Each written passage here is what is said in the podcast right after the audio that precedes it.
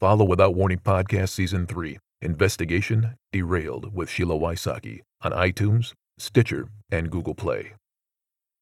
Without Warning Podcast presents Season 3 Investigation Derailed. Come behind the curtain with private investigator Sheila Wysocki and examine a major injustice. Warning the following episode contains elements that are graphic in nature. Listener discretion is advised.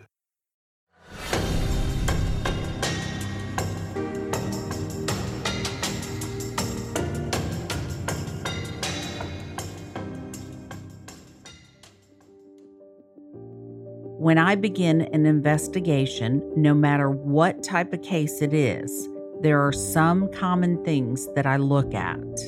One of those things is what I call red flags circumstances or facts that I've got enough experience to know need me to take a closer look. I also want to look at any investigating that has already been done to see if there are any gaps that need to be filled.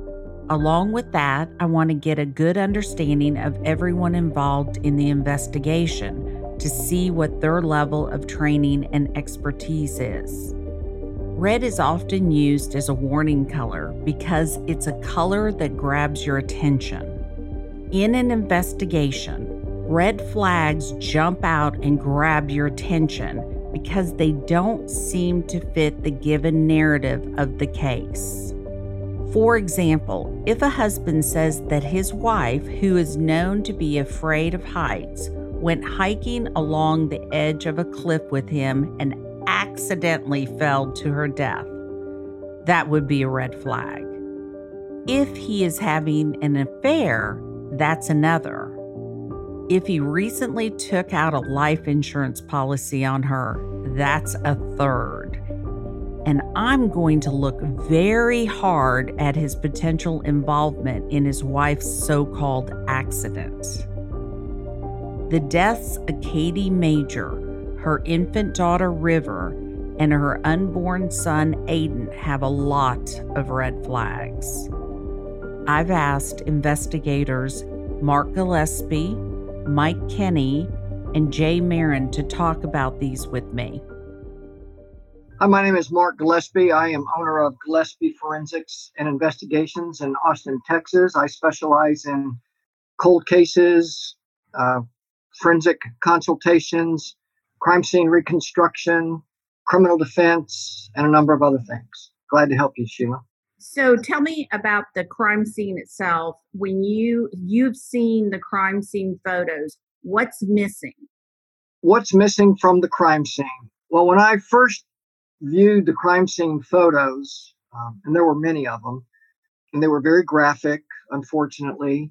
But the striking piece of information that I felt was totally absent was blood, was blood from her horrific wounds. My name's Jay Marin. I'm a professional investigator um, located in Miami, Florida. And I come from a background of law enforcement uh, consisting in uh, state, local, and federal, uh, going back to certain task force that we did, including ID theft, uh, gangs, street crimes, homicides, violent crimes as far as robberies, uh, aggravated batteries, and all that. Walking up to an investigation like Kadie's, first thing we'd obviously do is, you know, secure the scene, look all around. But then the second thing that immediately comes into mind is like, okay, well, whose jurisdiction is this going to be? Because you have the railroad tracks, with usually we deal with railroad police. Anything you know involving either their tracks and out to a certain amount of feet away from the tracks, it's technically their jurisdiction and their property. They're responsible for maintaining it and using it as well. So my main thing would have been, all right, whose jurisdiction is this? Just by looking and knowing what happened with Kadie, uh, my experience from being in law enforcement would have been that would have been the railroad police to handle first of all um, should the railroad police have been tied up with a certain thing like that? Um, usually cities wouldn't be the one running it in a certain area it'd be the county so the county would basically come out and handle it which the county is usually the sheriff there in most places. Um, i'm not too sure um, over there in South Carolina, but that's how it would mostly run. Um, usually, municipalities, unless it was, let's say, a hundred feet from the railroad track, that most likely would have been the municipality to handle or the county right off the bat. But since it was with the railroad, I think railroad would have handled that and would have had to handle from the beginning.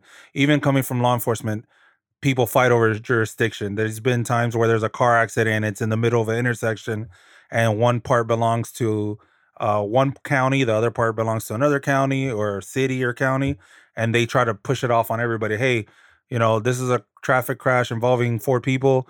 Um, it's four feet closer to your intersection than it is in ours, so it's your jurisdiction. So that's one of the things people mostly come up to in certain areas that it's there's a discrepancy of what it is is jurisdiction because at the end of the day that jurisdiction is the one that needs to handle. In this type of accident, it's important that either Berkeley County have somebody that works this kind of accidents involving trains and has this type of experience. Um, be, but usually most counties or cities don't have that much of that experience. That's why there is the railroad police and they're the ones that usually handle these accidents. Sometimes there has been accidents with railroad police that a county will assist side by side depending on what's happening. And I'm sure there's investigators out there knowledgeable enough to help and work this kind of scene. But when you have technically a fatality of three individuals, you would want somebody that's obviously trained to deal with train accidents and um, the impacts that a train can actually give somebody in order to determine the exact cause of death, point of impact, what actually hit them, if it was anything that did hit them or not before they got there. Hi, this is Michael Kenney.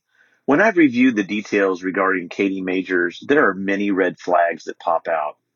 One is the fact that Kadie's body location doesn't make any sense to me. The fact that she's allegedly hit by a train, the injury sustained from a train hitting her would not allow for an open casket, nor would it cause the pristine cuts on her body that almost look surgical down in her abdomen. Things I've noticed from the photos of the scene make me think a little bit because I also worked in a city that had railroad tracks running through it. And we did have our share of either suicides or accidents involving railroad tracks and trains. When I saw where her body was placed from the railroad tracks, a direct impact would have destroyed her and sent her in many different ways, and a minimal impact would have still destroyed her and sent her very far away from where she landed. Usually, there would be a piece of the body on the track from where the actual impact happened, if she was standing there once she got hit, maybe one of the parts of the body would have stayed there, like a leg, an arm. But where I saw where she landed, supposedly landed, um, it's not consistent with the impact of such a high velocity and heavy weighted motorized machine. Lauren is Jay's wife and gave up her time on vacation to sit down with me and go over Kadie's case. These are her observations. My name is Lauren Platt. I'm a private investigator and I'm also a registered nurse with a bachelor's degree. I have several years of critical care experience along with emergency room medicine and trauma.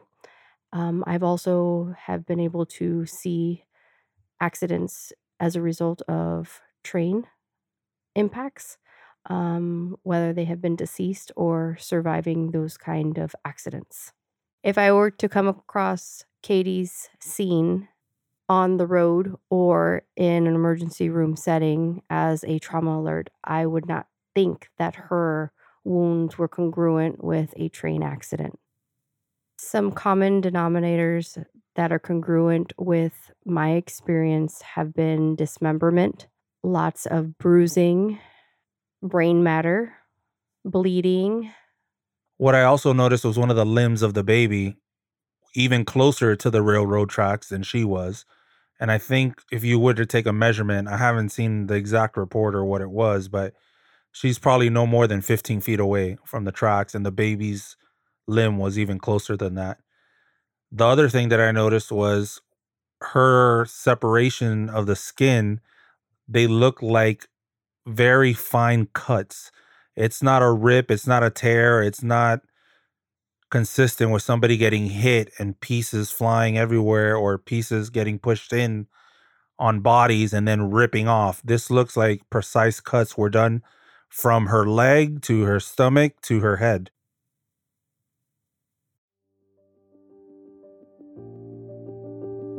It's always important to review any investigation that has already been done. No need to reinvent the wheel. And you get the benefit of seeing how someone else interpreted the evidence in the case. In this instance, there were two investigations one when Kadie River and Aadon died, and one when the television show 48 Hours shined a light on the case, prompting local authorities to take a second look. Both were short and left a lot to be desired in terms of being thorough. As a police officer, an investigator, crime scene investigator, you know, once you look at looking at the, the crime scene, you're evaluating it, you're you're doing you're you're taking photographs you're trying to determine what really happened and what the next steps are going to be when i saw the pictures and what i just described about the lack of especially from the femoral artery you know I, I immediately begin to think about crime scene staging the body was moved after she was killed or in the process of dying and moved to the location where she's at where she was found along the railroad tracks you know that's what I'm telling you is something, you know, I'm, I'm just giving you my opinion based on my observations. I don't think, based on viewing the photographs, that she was killed there. You know, I think, and, and, and, and largely the reason I say that is largely because of the absence absence of blood. So the things that I would look for, you know, I would immediately rope off that area, continue to document it, uh, but I'm also interested in the, the, the the primary crime scene, where the where the crime actually took place. Where she was found is what we call the secondary crime scene. So the primary crime scene is something that we're very interested in, and that could very well be the home. So I would direct my attention and my resources to a complete and thorough examination of the residence from top to bottom, left to right, on the yard, on the grounds, everywhere, every bit of that property. You know, I would focus also on the bathroom, the bedroom, uh, the carpets, you know, in the garage. I would leave no stone un, unturned. Uh, but that would be extremely important to I- examine that. I would also, if there's no blood found in the house, I would I would consider, you know, doing a presumptive test for the presence of blood by using uh, luminol just to see what turns up. You know, even though you can't see it, it's like I always say, nothing ventured, nothing gained. You know, even if someone tries to clean up or paint over, uh, there's there's a great likelihood that that blood or, or, or a presumptive blood test will yield good results. And you know, we're looking at a husband and wife, and you know, Kadie was pregnant. And although I don't have the statistics off the top of my head, but we do know that uh, domestic violence is highly prevalent amongst couples where the, the, the wife is is pregnant. Something to take note of is domestic violence has a higher prevalency during um, a woman being pregnant. So that's something that needs to be taken to high consideration. One thing I also want to mention if I were to get to a scene like that, I'd shut down and hold that scene, but I'd also send officers to the house and shut down the house and hold what you got, and not let anybody go in or out just to see what's really happening. Another red flag would be the fact that the police did not secure the residence at all. They didn't go by, collect carpet samples, do luminol tests, anything to show that most likely this happened around the residence and not at the train location. And this was not further pursued. It's very important to test the carpet to see number one, what type of fluid it is, Number two, if it matches the DNA of Kadie, or maybe could have been Rivers, you know, who knows? But then you also be able to determine what kind of amount of blood was there too, depending on how big it was, how much was soaked in, to determine if obviously anything had happened at the house prior to when they actually found her body at the railroad tracks. There are certain investigation must do's, a set of procedures to follow so basic and universal that they are like what you learn in an investigating 101 class. These are probably things you would do in your own life when you're trying to figure out an answer to a difficult but important question. But were they done in this case? To be honest with you, this type of scene um automatically he becomes your primary suspect. Um, this is not an accident scene where she's driving a car and gets hit by another car. That you don't have to think that way. This is a scene of a of a mother that's pregnant with another child as well in the middle of nowhere with a car with no keys. So it starts to make you think, all right, well, how did this car get here? Where are the keys? Yes, it's possible if she was hit, the keys would have gone somewhere else. But if she was hit, she'd probably be lying somewhere with some of her body and other parts of her body dismembered in other places. And if she was hit, there'd be some blood, and there's no blood, which is very, very, very weird. No blood coming out the ears, no blood coming out the nose, no blood stains on her. I don't care if you say a monsoon came through overnight, you're still going to have staining on you. And I'm sure that's something that other people, especially forensic experts such as Mark, will be able to, you know, explain better than I can. What's missing from the crime scene?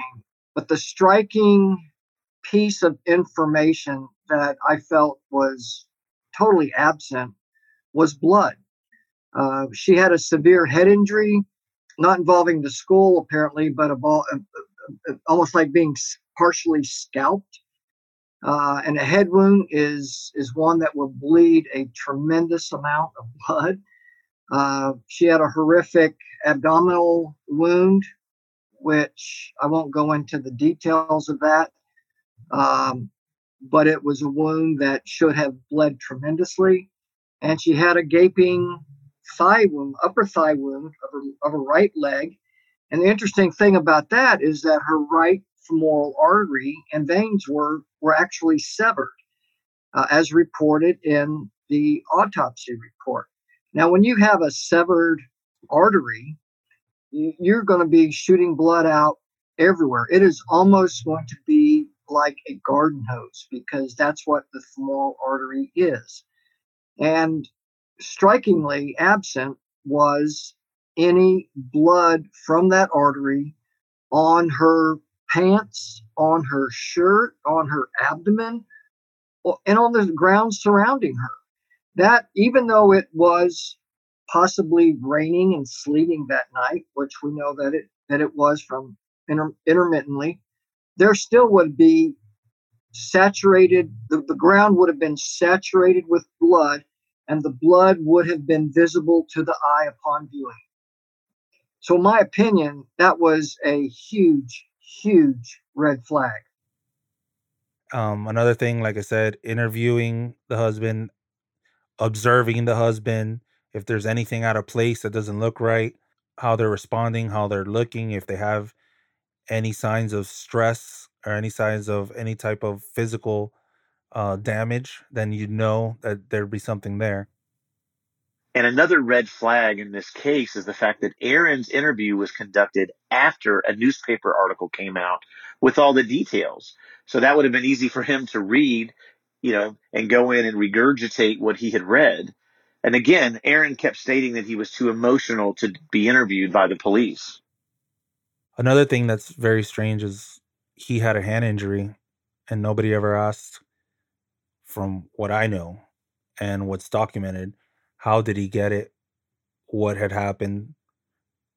How bad is it? What did it look like without it being taped up or wrapped up? To my understanding, he worked for the father, so couldn't have been a work injury because her father would have known of the injury. but it's kind of bizarre why it was never asked, well, what happened to your hand or documented? How did you injure your hand? Or let me see your injury. You got a case like this with a woman laying next to a railroad track, no blood, and you got a guy with an injured hand. It's kind of common sense. My understanding of the interview of Aaron Major um, by the uh, by the police department there, he provided a a handwritten statement, but it was written by the police detective. It was not crafted by Aaron. And I would, in all my years, I've never written a statement for someone who was sitting in front of me during the interview. In this particular case, we know he had an injured hand, and that was the reason why they weren't going to have him provide a handwritten statement because he was incapacitated. So the police detective wrote the statement to him. I would have preferred, and I think they probably would have gotten a better better result down the road, but I would have preferred him to make an audio recording. But I but I I would not have relied on that audio recording first. I would have conducted a thorough investigative interview, asked the very hard questions, see what he has to say, you know, check his story, and then at the very end, maybe get him to do a, a an audio statement. Then I would release him, and then I would call him back several days later, get a, give a cushion of time to to go by, and call him back and then readdress these issues and see how much his story has changed. But I I I don't think the the way they handled his interview and statement, in my opinion, and my professional opinion, I think it could have been handled better. Is it contaminated if someone else writes the statement? Is that a true statement or not? Um, absolutely, I think it is because it's not coming from the person directly. The other person, your hand is an extension of your body, which is, and, and it's all connected to your brain and your mouth. And so you're writing what you are thinking. If you have someone else write it, you are, that's, that's not an effective, efficient way to do it because you're going to want to make it perfect. You're going to there's going to be interruptions, pauses. Wait, wait, wait. Let me get that right. No, what I meant to say. So it's it's just a flawed, flawed process, and and and to have someone write it because someone is too upset to write it themselves, I find I have a major problem with that. If they're upset, you know what? I'm sorry. I have empathy, but you know what? We've got to we've got to get to the bottom of this case. Your information is critical let's see what let's get through this let's work through this let's get it down on paper and we'll we'll solve this crime with your help why wouldn't you want to call the police to send multiple people out to put aviation up to look around and search in these rural areas obviously it's a lot harder so you would have a helicopter up looking around. Why wouldn't you want to make sure that your kids uh, are okay especially her? You know why wouldn't you want to call the police? That just doesn't seem right to me. One thing I also want to mention if I were to get to a scene like that, I'd shut down and hold that scene, but I'd also send officers to the house and shut down the house and hold what you got, not let anybody go in or out just to see what's really happening.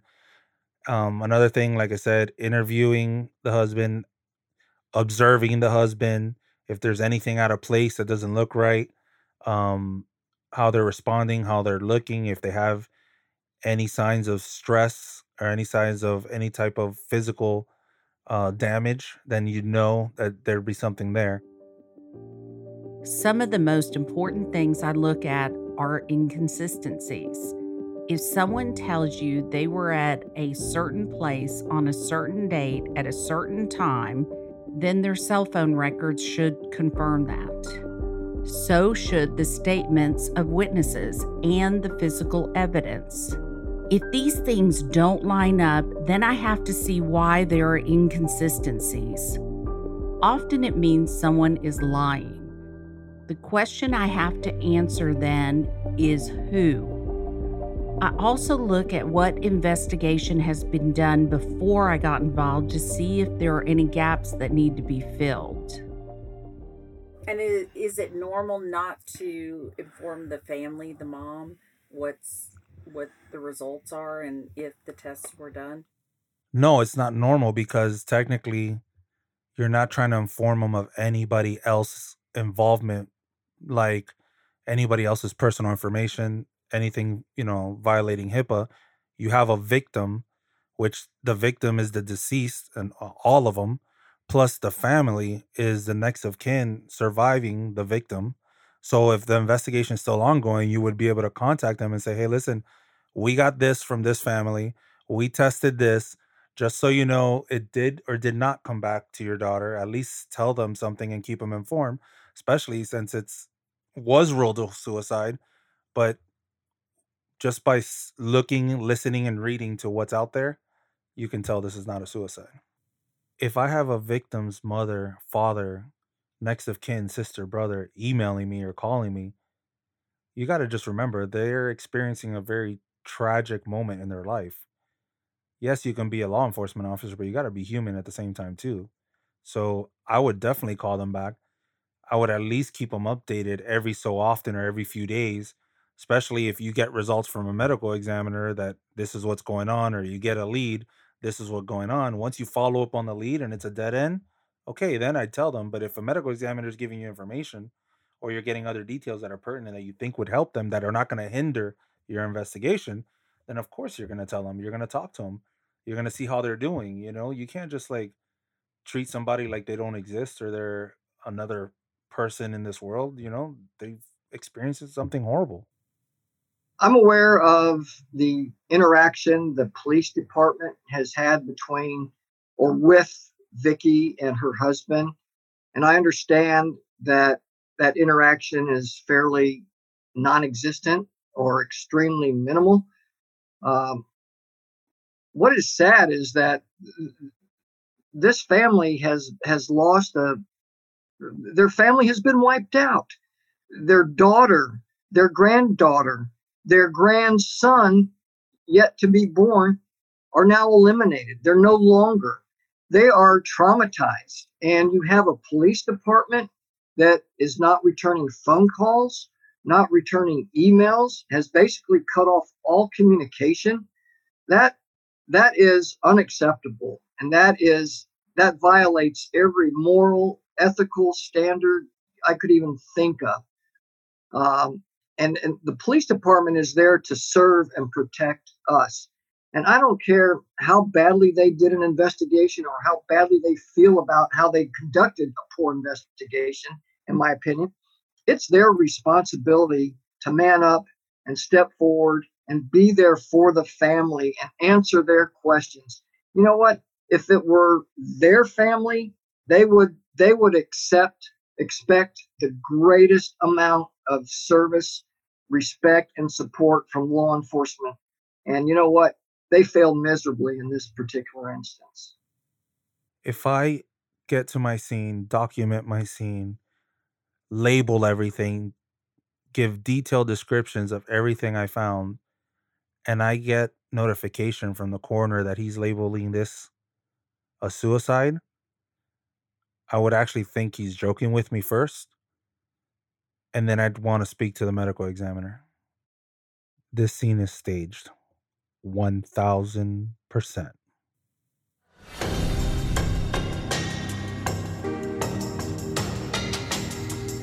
If you have any information you want to share on the podcast regarding the deaths of Kadie, River, or Aadon, email tips at SheilaWysocki.com or call 1 888 599 0008.